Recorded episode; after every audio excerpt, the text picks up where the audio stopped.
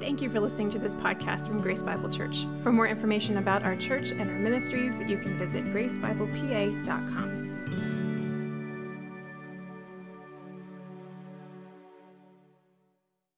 Well, good morning again, church. I want to encourage you guys to open up your Bibles to Second Chronicles this morning. It's page 364 in the Pew Bible. If you don't have your own copy of Scripture with you, it's page 364. So this morning, I felt compelled to take a one week break from our journey through Isaiah to speak on a topic that's been making waves in the headlines over the last two weeks revival. Revival. Now, for those of you who don't know, the reason why revival is such a popular subject right now is because of an event that's been taking place at Asbury University. Asbury University's president, Dr. Kevin Brown, said this. He said, We are experiencing an historic moment at Asbury University. Since our regularly scheduled chapel services on February 8th, there have been countless expressions and demonstrations of radical, radical humility, compassion, confession, consecration, and surrender to God. We are witnessing what Scripture describes as the fruit of the Spirit love, joy, peace, patience, kindness, generosity, faithfulness, gentleness, and self control. And so, through social media, uh, news of this phenomena quickly spread all over the country and even the world, causing people from all over the world to travel to the campus and witness the extraordinary movement of God for themselves. Even the mainstream media took notice of this movement, which many are now calling the Asbury Revival. Martyn Lloyd-Jones said, Read the story of any revival that has ever taken place, and you will find that at the beginning of it is always the same. One man, or sometimes a number of people, suddenly become alive to the tr- true Christian life, and others begin to pay attention to them. Now, I'm not necessarily in a position to confirm or deny what's been taking place at Asbury. I haven't been there. However, testimony after testimony has revealed that individual students, along with the student body as a whole, are coming alive to the Christian life. And people are certainly paying attention to it which, of course, begs the question how are we to respond to it? Well, if you ask me, I think we need to respond with optimism and prayer. The Lord appears to be using the events at Asbury to change the lives of countless people. And for that, we should be hopeful and grateful, not overtly critical and judgmental. You know, Shane Pruitt noted the irony behind some of the negative Christian responses uh, to what's happening at Asbury, and there are many. He said, We pray, Lord, send us revival. God says, Here you go. And then we say, God, here's my list of concerns and critiques and cautions about it. You see, church, we can't have it both ways. We can't have it both ways. If we're serious about wanting to see a revival among God's people, then we need to be okay with God working in ways that might be a little bit outside of our comfort zones or box of thinking. Now, that being said, I am not saying that we shouldn't question the events at Asbury or any other spiritual movement for that matter. 1 John 1 is clear. It says, Beloved, do not believe every spirit, but test the spirits to see whether they are from God, for many false prophets have gone into the world. By this you know the Spirit of God. Every spirit that confesses that Jesus Christ has come in the flesh is from God. So, according to John, we are to practice great discernment concerning the message, the means, and the marks of a spiritual movement or revival. Most importantly, we're to make sure that the foundation of any spiritual movement is a proper belief concerning the person and work of Jesus Christ, namely that he is fully God and fully man. And as far as I can tell, Asbury University has a strong confession in faith in regard to Jesus Christ. So whether you're going to call it a revival or not, it puts them on solid footing nonetheless. So, again, I cannot personally speak with boots on the ground authority concerning the events at Asbury, but I will say this. My observation has been, and maybe it's just my observation, but my observation has been that far too often, and this is especially true, I think, in Western culture like America, but far too often, the people of God are quick to explain away a movement of God. Far too often, we're quick to reject a work of the Holy Spirit. I guess the opposite is true. Sometimes we're quick to accept it too, even though if it's not, if it's not a true work of the Spirit. But far too often we pray, God act, and then when God acts, we reject or we dismiss his actions. Church, all I'm saying, all I'm saying is at some point, Christians just need to stop and celebrate the good. At some point, just stop and celebrate the good. I don't know about you, but with all the bad news happening in the world right now, I will unapologetically celebrate a 24 7 prayer and worship gathering on a college campus any day of the week. I mean, come on. What are we doing here? That's a win. So, all this to say, we may not all agree on how to interpret the events happening in Asbury, but I think we can all agree on this. Local church planter and CSU faculty member Ken Davis, he wrote this. I asked him permission if I could share it because I think it was great. He said, I don't think we need more opinions, but I do hope we'll all be in prayer about it. Pray that it's a genuine move of God. Pray that, as the first movement of its kind in our hyper connected internet world, the students will be protected from the trolls on one side and the religious opportunists on the other side, both of whom would seek to ruin any true move of God. Pray that the long term results will bear the marks of true revival, including repentance, salvation, Christian unity, and above all, making much of Jesus to a lost world. The New Testament proof of spirit filling is bold witnessing for Christ. Let's pray for these. In the meantime, like Gamaliel wisely said to the Sanhedrin in Acts chapter 5, so my advice is this leave these men alone, let them go. If they're planning and doing these things merely on their own, it will soon be overthrown. But if it's from God, you will not be able to overthrow them. You may even find yourselves fighting against God. Amen? Can we agree on that? Now, the purpose of today's message isn't to break down the Asbury revival. Instead, it's to help us better understand the essential elements of a revival. Because sometimes I think when we pray for a revival, we actually don't know what we're praying for. And so this morning, I'd like to define what a revival is how to experience it, both as individuals and as a church. If you're with me, say, Preach on, brother. Preach on, brother. All right, thank you. I appreciate that. Before I preach on, let's pray. Father God, as flawed, sinful human beings, we admit that sometimes we look at these big events that happen that seem to be a move of you and we question it. And I guess that's okay. You tell us to question, Lord. But sometimes we just don't know how to interpret things that we see. And sometimes, Lord, we're guilty of not giving you the glory you deserve. Father God, we, we admit that we don't know what you're doing. We never really do.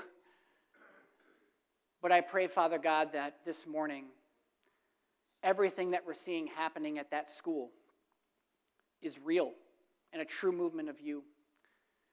And we pray, Father God, that that, that movement of your Holy Spirit continues to impact the lives of countless people across our nation and even our world. God, we we, we just humbly ask that we would see one more great awakening in our midst before you return.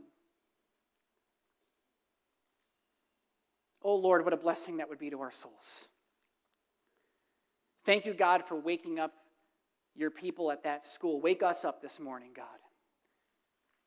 And I ask this humbly in Jesus' name. Amen. So let's begin by defining what we mean when we say revival. What is a revival? Well, truth be told, there's really no consensus on how to define revival. Merriam Webster defines the word revive as to return to consciousness, to life, or become active or flourishing again. And so, if you put it in a spiritual context, revival can be defined as a spiritual awakening from a state of dormancy or stagnation in the life of a believer. That's kind of a, putting it simply. John Piper, uh, as only he can, ex- expands on the definition. He said, In the history of the church, the term revival, in its most biblical sense, has meant a sovereign work of God in which the whole region of many churches, many Christians, have been lifted out of spiritual indifference and worldliness into a conviction of sin. Earnest desires for more of Christ and His Word, boldness in witness, purity in life, lots of conversions, joyful worship, and renewed commitment to missions. You feel as if God has moved here. In his book, Revival That Reforms, Bill Hull said revival is simply a term that we have given to the special activity of God throughout history. Spiritual revival, the idea, is in the Bible. Being radically transformed by the power of God based on the finished work of the resurrected Christ is in the Bible.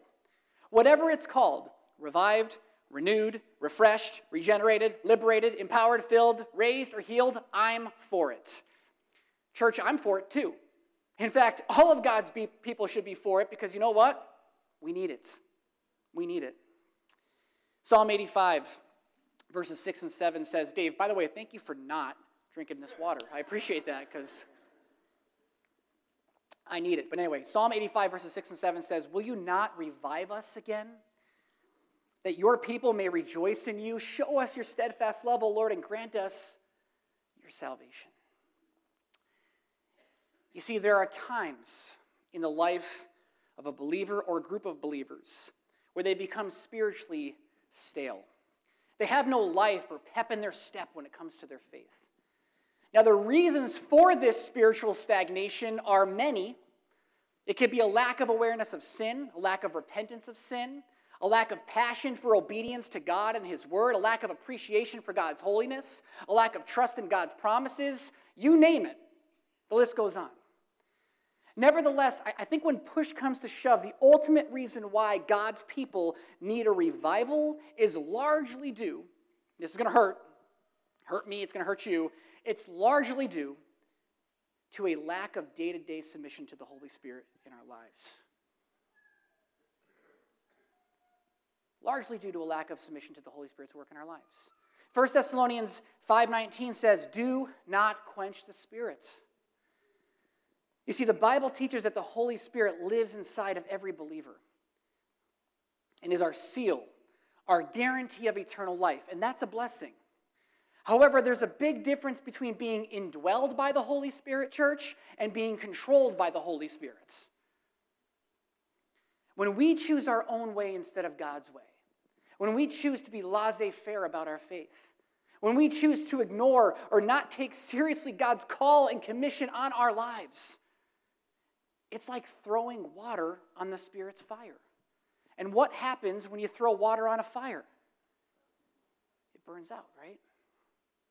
And that's why we need a revival. Revival, as, we, as we like to call it, is what we need to get the fire burning again.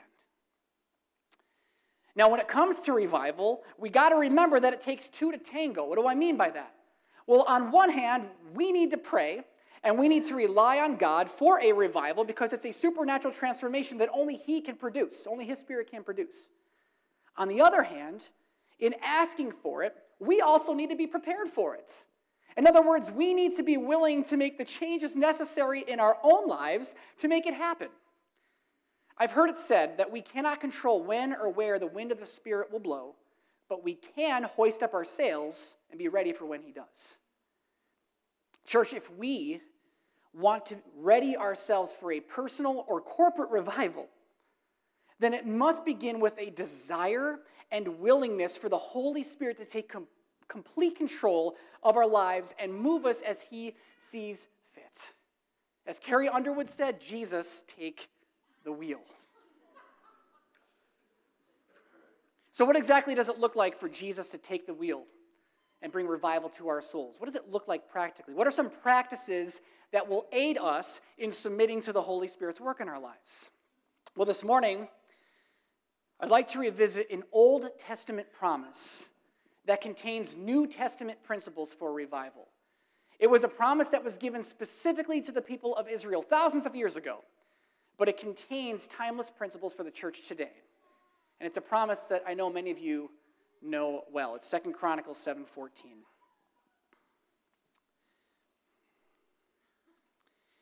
If my people, who are called by my name, humble themselves and pray and seek my face and turn from their wicked ways, then I will hear from heaven and will forgive their sin and heal their land. You know, from time to time, I, I like to look up recipes online. Carrie's the primary cook in our house, but every once in a while I get I like to have fun. And uh, for example, not too long ago, I looked up breakfast recipes for a cast iron skillet because my mother in law bought me a cast iron skillet and I wanted to learn how to cook on it. And, and once I found a recipe that I liked, I clicked on the picture and it led me to a recipe, recipe blog that was chucked full of pop up ads. And it gave the entire background story behind the recipe. It gave details about how great grandma used to make it, and how grandma used to make it, and how mama used to make it, and so on and so forth. These people have to know no one cares. No one cares about the background story. We just want the recipe. My goodness. If you're a blogger, by the way, if you're one of those people, if you want to like go viral, just have the recipe. No one cares about great grandma, okay? There's my free advice for the day. Church, Second Chronicles 7:14 provides us with a great recipe for revival. However, before we break down the recipe for context purposes, this is one of those instances where it is important to give you a little bit of story behind the recipe. So stay with me. Stay with me. It's important. In Deuteronomy 28, the Lord entered into a covenant agreement with the nation of Israel. This covenant was pretty straightforward. Basically, God promised blessings to his people if they obeyed him, and curses to his people if they disobeyed him. Fast forward to Second Chronicles 7, the period of Second Chronicles 7. After the dedication of the temple, God appeared to Solomon and reminded him of this covenant agreement. Essentially, that's what God was doing. He was reminded Solomon of this covenant agreement he made way back when.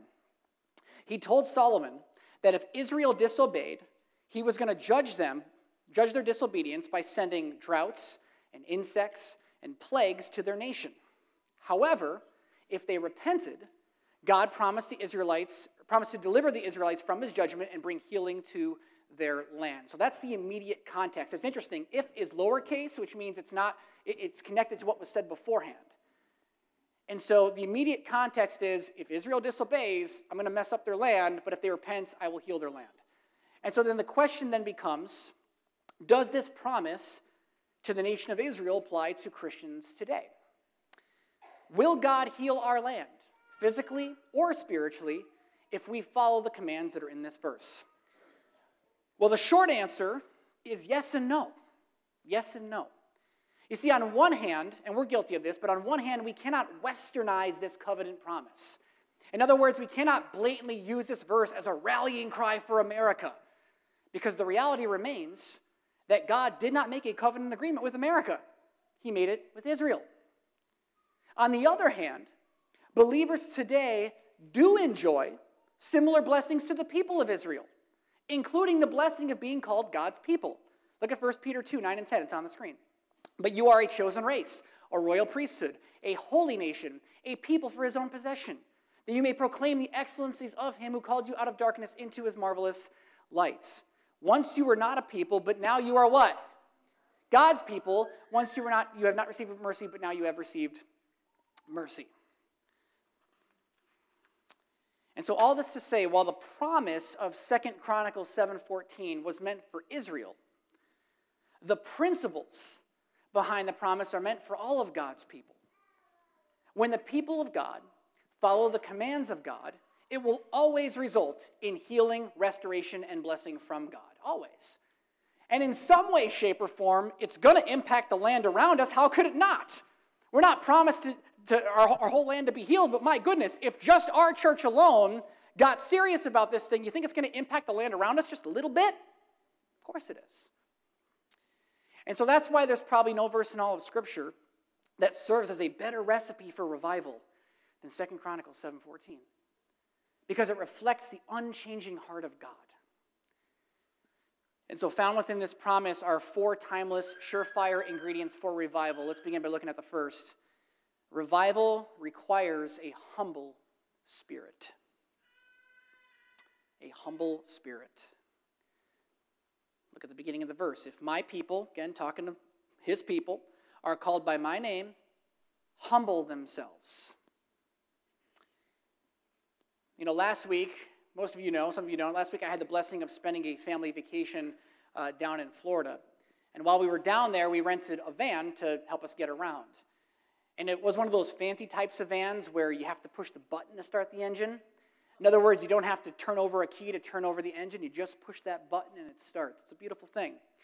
However, interestingly enough, the key fob still needed to be present in order for the engine to start. If I entered the van without having the key fob nearby, I could push the button, but the engine wouldn't start. You see, having the key present was necessary for the engine to have power. Well, Jim Cymbala said humility is the key to experiencing God's power. Church, if we desire to see a move of God in our hearts and the hearts of His people, if we desire to see a true revival in our lives and the life of the church, then it has to begin with a sincere posture of humility. Without it, we're dead on arrival. Now, in this particular context, to humble ourselves, ready for this, is to admit that we're the problem. We're the problem. If you study Israel's history, you'll learn that time and time again, the Israelites found themselves spiritually stagnant because of their own sin. It's not God's fault. And as a result, they were under God's judgment. Thousands of years later, not much has changed. Really, not much has changed. Friends, if we find ourselves, in spiritual decline, it's likely because of the sinful decisions that we've made. So, simply put, admitting that we're the problem is the first step in resolving the problem. Now, I understand that that might be a tough pill to swallow for some people, but it's the only way to move forward. Harry Ironside said, Pride is a barrier to all spiritual progress. If we want to progress in our faith, see God do miraculous work in our lives, then we need to renounce our pride and humbly approach the throne of grace and confess before the Lord that our way is wrong and that his way is right. James 4 6 says, Draw near to God. Excuse me, God opposes the proud, gives grace to the humble. Opposes the proud, gives grace to the humble. Some of you have probably seen that bumper sticker that says, God is my co pilot, right? Anybody ever see that before? If you have that bumper sticker, you're going to want to take it off by the time I'm done talking about it. But anyway, I'm sure that most people who have that bumper sticker are well intentioned. However, when you get right down to it, it actually represents the type of pride that I think many Christians struggle with today. It conveys this message that you've allowed God part of your life, but you're in control. You're the primary navigator. On the other hand, a humble spirit says, God is my pilot. And I don't even belong in the cockpit. I belong next to the sweaty old man and the crying baby all the way back in coach. Are you tracking with me? That's humility. Church, if we're honest, many of us would admit that we've allowed our own selfishness and pride to get in the way of our spiritual progress. We've grown comfortable with giving God a part of our life on Sunday morning, but then we want to do what we want to do Monday through Saturday. All I'm saying is if we desire a true revival in our hearts, we cannot surrender some, we must surrender all. It's like the old hymn says all to Jesus. I surrender humbly at his feet I bow. Worldly pleasures all forsaken, take me, Jesus, take me now. Spirit of humility. This leads us to the second ingredient for revival. Revival requires prayerful dependence. Prayerful dependence. If my people who are called by my name humble themselves and what? And what? Okay, just making sure you're paying attention. Three weeks ago, we had a little bit of a scare in our house. It was right before we went on our trip to Florida. I actually needed to rush my wife to the ER because she couldn't swallow. And by God's grace, everything turned out fine. However, in the moment, it was intense and it was frightening. And as I sat helplessly in the waiting room for hours, why does something bad always happen like in the middle of the night, too? You know what I'm saying? Like it's never during the day where there's like staff. But anyway, as I sat helplessly in the waiting room for hours, I just continually read and prayed over Psalm 121 to calm my soul. I fervently asked the Lord to take care of my wife, and I reached out to others to do the same. You see, I was put into a position where I had to completely, I mean, completely depend on the Lord to come through. And He did, and I praise God for it. Church, that's the type of posture needed for a revival. We need to put ourselves into a position of complete and total dependency on the Lord, recognizing that without His presence and His power, our efforts are pointless. Jesus said in John 15, 5, I am the vine, and you are the branches, and whoever abides in me, and I in him, he it is that bears much fruit, for apart from me, you can do what? Nothing. Prayer. I would argue that prayer is the primary, probably not even the primary, prayer is the posture of dependency in the Christian life. It's the posture of dependency. It is an ever present reminder that we are always needy and that He is always worthy. As I've shared with you before, Daniel Henderson said, Prayerlessness is our declaration of independence from God. I couldn't agree more. The more I'm learning about prayer in my own life, the more I, I have to wholeheartedly agree. When prayer is nothing more than an afterthought in the Christian life, when prayer is viewed as more of a burden in a worship service than a blessing, when prayer isn't held in high regard either personally or corporately, we are declaring, God, we don't need you. We could do it on our own. The prophet Jeremiah warns of the foolishness of this thinking. It's on the screen. Jeremiah 17. This is what the Lord says Cursed are those who put their trust in mere humans, who rely on human strength and turn their hearts away from the Lord. They are like stunted shrubs in the desert with no hope for the future. They will live in the barren wilderness in an uninhabited, salty land.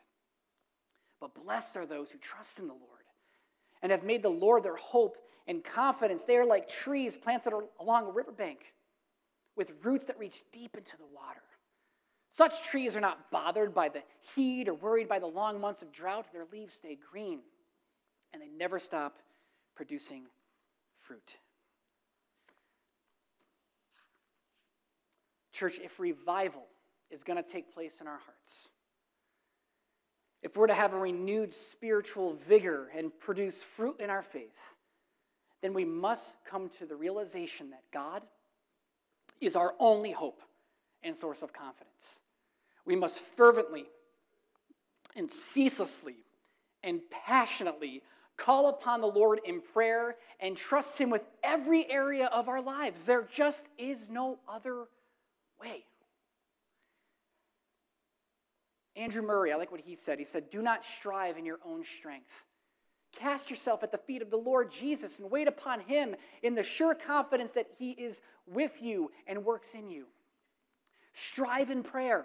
Let faith fill your hearts so that you will be strong in the Lord and in the power of his might.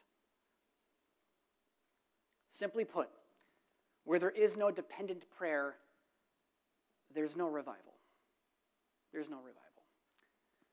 This brings us to the third ingredient. Revival requires wholehearted devotion. Wholehearted devotion. If my people who are called by my name humble themselves and pray and seek my face. You know, if you've been in the church world for any number of years, then you've inevitably heard someone use the word devotions. Anybody use that word before? I do my devotions. When Christians use the word, use the word devotions, they use it to describe their personal time with the Lord through Bible reading, worship, and prayer. Now, I'm not really sure when Christians started calling devotions devotions, but it's actually a really great use of the word, especially when you consider the command to seek God's face. Psalm 105, verse 4 says, Look to the Lord and his strength, seek his face always. You see, seeking God's face implies having this steadfast commitment or devotion to the Lord. You see, God created us to know Him intimately. He desires that we seek and serve Him with all of our being. To quote Daniel Henderson again, he said, To seek God's face today means to set our hearts to seek Him in worship with biblical understanding submitting completely to the control of His Spirit with a longing to know and enjoy Him more. In other words, we're called to intentionally invest in our relationship with the Lord. You know, church, the root cause of almost any problem within a marriage stems from a lack of communication. And then, and then in time, this lack of communication creates an unhealthy distance between the husband and the wife, and before you know it, all these other problems start coming to the surface, and the marriage is a mess. Well, I think in many ways the same could be said about our relationship with God. You see, Scripture calls the church, we are called the bride of Christ. And when, when, he as, when we, as his bride, neglect spending time communicating with God through prayer and allowing him to communicate with us through his word, it's only a matter of time before our relationship is a mess. Am I making sense to you? Does that make sense? I mean, your relationship is only as good as the time you put into it. James 4 8 says, Draw near to God, and he will draw near to you. So again, if we desire to see a great revival in our midst, it begins with a return, a great return, back to the basics. Back to the basics. Each one of us needs to renew our vows to the Lord in the same way a husband and wife sometimes renew their vows to one another. We need to recommit our relationship with Him, making Him the number one priority in our lives. Augustine said, God thirsts to be thirsted after. I like that. When we devote ourselves to finding satisfaction in God and God alone, church, He will never leave us wanting. Never leave us wanting. Jesus said in John 4 14, But whoever drinks of the water, I'm going to do that right now, that I will give him will never be thirsty again. The water that I give him will become in him a spring of water welling up to eternal life. Church, the God of the universe invites you and I to experience his intimate, manifest presence. He invites you and I to know and enjoy him on a daily basis. He offers to give you and I everything that we need for life and godliness. And all we need to do is accept the invitation. Like David did in Psalm 27 8. You have said, Seek my face, and my heart says to you, Your face, Lord, do I seek. And this leads us to the last ingredient. Revival requires genuine repentance. Genuine repentance. If my people, who are called by my name, humble themselves and pray and seek my face and turn from their wicked ways. When I was down in Florida, we stayed on a place that was right off of Route 1. And if any of you know anything about Route 1, um, you know that it lives up to its name. It's literally the one and only route to get to and from the Keys. There is no other way. And so, all throughout the medians uh, are built in areas where you can make a U turn, which allows you to completely turn around and go the opposite direction. If these opportunities for U turns weren't built in, you'd be stuck driving down the same road until you crash in the ocean. So U turns are important. Well, church, God provides you and I with multiple opportunities to make a U turn when it comes to the direction that we're going in our lives. In His grace, He provides a way for you and me to turn around and get ourselves back on track. And He just keeps providing opportunities, which is amazing. He's so patient and kind to us. In fact, Scripture says the kindness of God leads us to repentance. The Bible calls this repentance, it's making a U turn. No matter how many times we find ourselves driving down the wrong road, God always provides a way to turn around.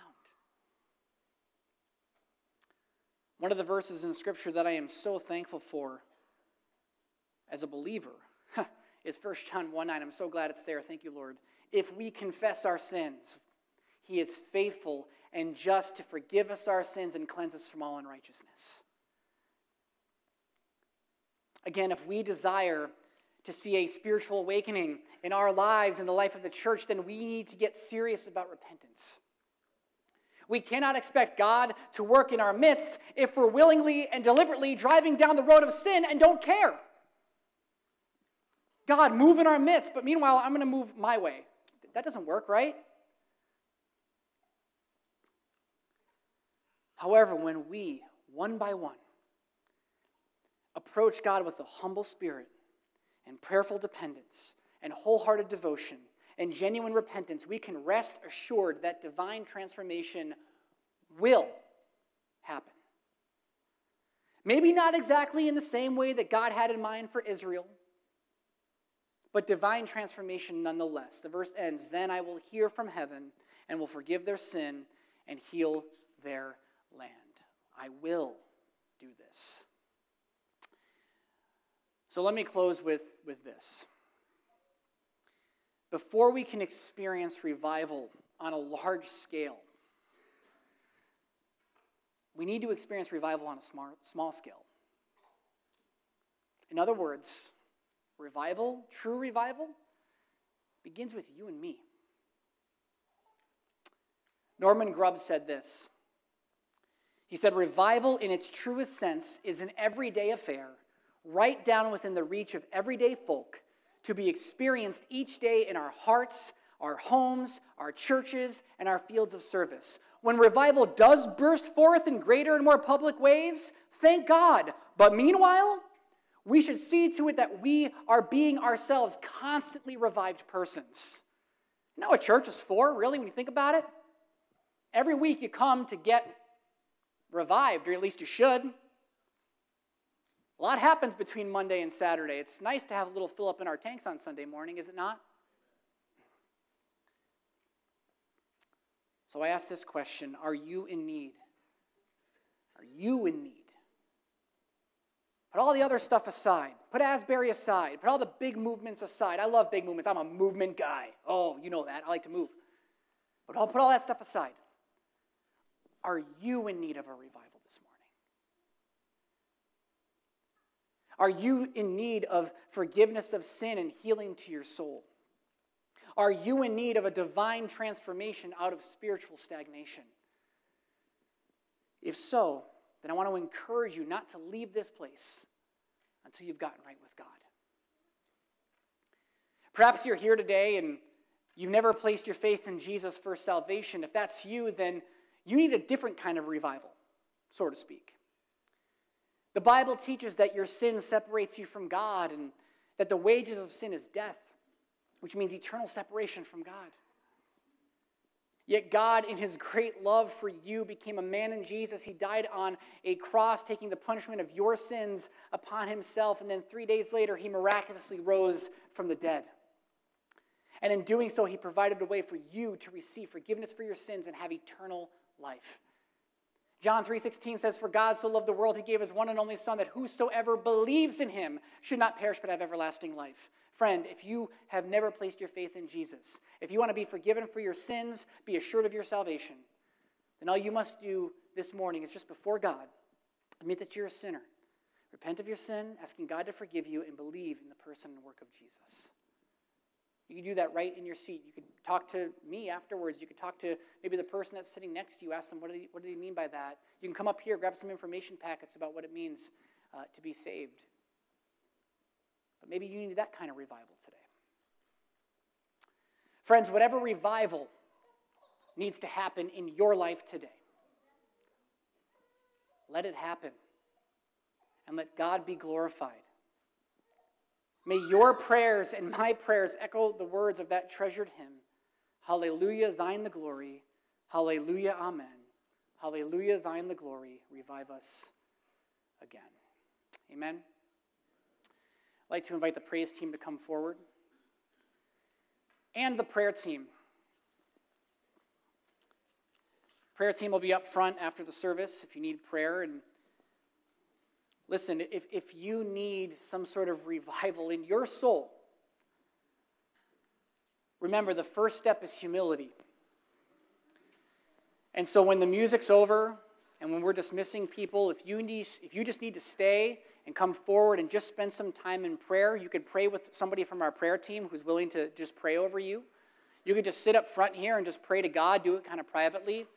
But you got to humble yourself and you got to come and you got to pray. So I want to encourage you to do that. Don't worry about it. Everybody's going this way. You'll just come this way and it'll be afterwards. Nobody's even watching you do it. You just come forward if you just need to pray, either with somebody or by yourself, and ask God to bring that revival to your soul. Well, let me pray over you. We're going to sing one more song and then you'll be dismissed. Lord God, I want to thank you for your word. I want to praise you, God, for the work that you do in our midst. Lord God, we do. We desire to see you move on a grand scale that brings joy to our hearts. But God, in the midst of that desire, help us to never forget that your Holy Spirit lives in us every single day. And we are capable of revival every single day if we choose to submit to your Holy Spirit's work in our lives. Lord, help us to better understand what that looks like day to day. Help us to live as revived souls for your glory as we leave here. God, if there's anyone here that just needs to get right with you, that needs their own personal revival, may they in a humble spirit come, pray, get right with you. God, if there's anyone here that doesn't know you as Savior, may they trust Christ today and have their eternity secured. And we'll praise you for it. All God's people said, Amen. Thank you for listening to this podcast from Grace Bible Church. For more information about our church and our ministries, you can visit gracebiblepa.com.